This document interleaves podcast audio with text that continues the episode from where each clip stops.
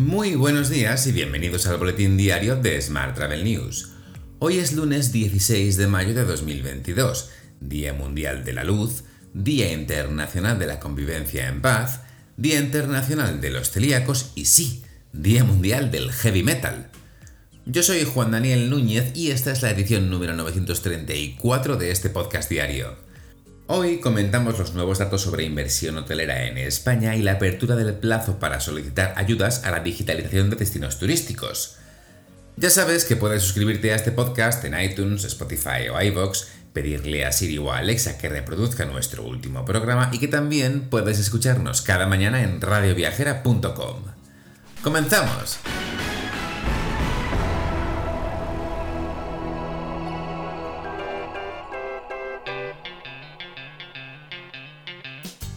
España está entre los cinco países europeos que más han avanzado en la recuperación turística. Así lo confirma la Comisión Europea de Viajes en su informe Tendencias y Perspectivas del Turismo Europeo. En él revela que España se sitúa entre los países que más rápido están recuperando el pulso. España, de hecho, se sitúa en quinto lugar en cuanto al diferencial con las cifras de negocio alcanzadas en el año 2019. En el caso de Serbia, que lidera la clasificación, solo ha perdido un 11% de visitantes en el periodo comprendido entre febrero y marzo de este año con respecto al de antes de la pandemia. Le siguen Turquía con un 12%, Bulgaria un 18%, Austria un 33% y España y Mónaco, y Mónaco perdón, con un 34%.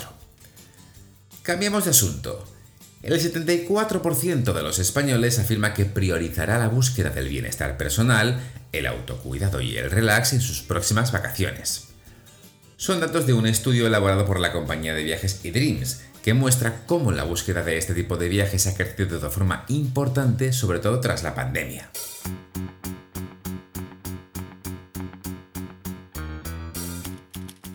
En la información sobre agencias, TAP ha rendido homenaje a las agencias de viajes con sus TAP Awards.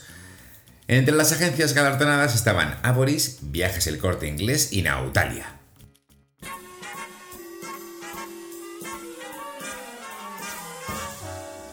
En transporte te cuento que Norwegian registró pérdidas netas de unos 101 millones de euros en el primer trimestre del año.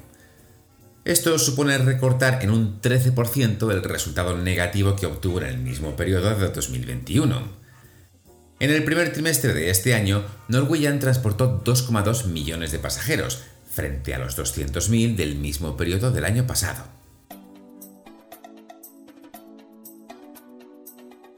Vamos con la información sobre destinos. Durante el próximo mes estará abierto el plazo para solicitar ayudas destinadas a impulsar la digitalización de los destinos turísticos españoles. El Ministerio de Industria, Comercio y Turismo moviliza 11 millones de euros procedentes de los fondos de recuperación Next Generation. Las ayudas, en régimen de concurrencia competitiva, se dividen en dos convocatorias diferentes. La primera está dirigida a los destinos adheridos a la red de destinos turísticos inteligentes, con un presupuesto de 6 millones de euros. La segunda está dotada con 5 millones de euros para la transformación digital de destinos de la red de TI que formen parte de alguna de las rutas del Camino de Santiago. Más asuntos. El director de Tour España, Miguel Ángel Sanz, y la presidenta de Women Leading Tourism, Maribel Rodríguez, han firmado un protocolo general de actuación, este acuerdo permitirá establecer un marco de colaboración entre ambas instituciones para desarrollar futuras acciones de interés común. Además, impulsará el papel de la mujer en el sector turístico español e internacional, contribuyendo a la imagen de España en el exterior como un destino inclusivo en todas sus facetas.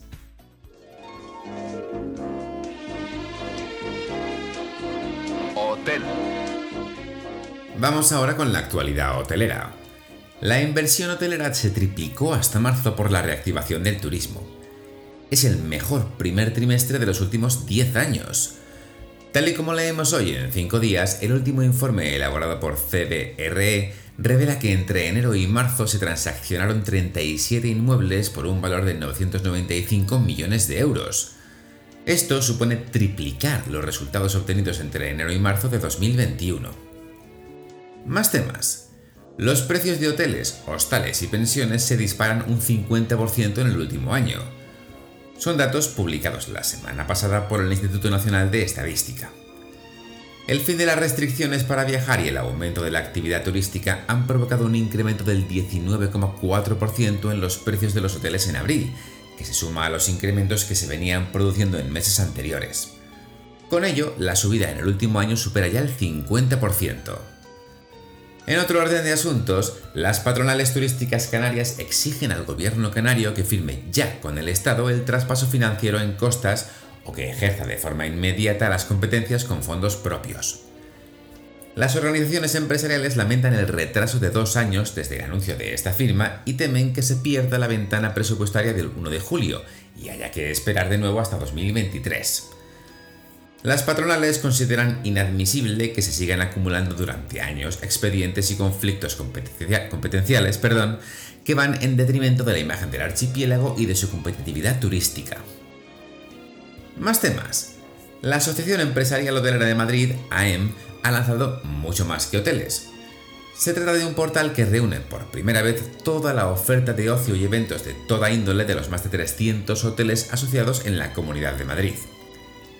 Los hoteles madrileños darán visibilidad así a su oferta cultural y de ocio a visitantes, turistas y madrileños que decidan disfrutar de gran variedad de propuestas como restaurantes, conciertos, exposiciones, coctelerías, piscinas o rutas gastronómicas, entre otros. Por último, te cuento que Virgin Limited Edition, la colección de lujo de Richard Branson de hoteles y, retiros, y retiros perdón, ha anunciado el desarrollo de un nuevo pequeño lujoso hotel de 28 habitaciones. Estará ubicado en la finca Son Bunyola, en la Tramontana de Mallorca. La inauguración está prevista para el verano de 2023 como Hotel Son Bunyola. Te dejo con esta noticia. Muchas gracias por seguir este podcast y por dejarnos tus valoraciones y comentarios en Spotify, iVoox o Apple Podcast. Recuerda que puedes suscribirte a nuestra newsletter diaria entrando en smarttravel.news en la sección Suscríbete. Todas las mañanas, antes de las 8, te enviamos un correo con las 7 noticias más importantes de cada día, la lista de próximos eventos y alguna sorpresa. También puedes recibir un mensaje con este podcast y las noticias del día directamente en tu WhatsApp. Para ello solo tienes que añadir el número 646-572-336 a tu lista de contactos y enviarnos un WhatsApp con la palabra alta. Y eso es todo por hoy. Muy feliz semana.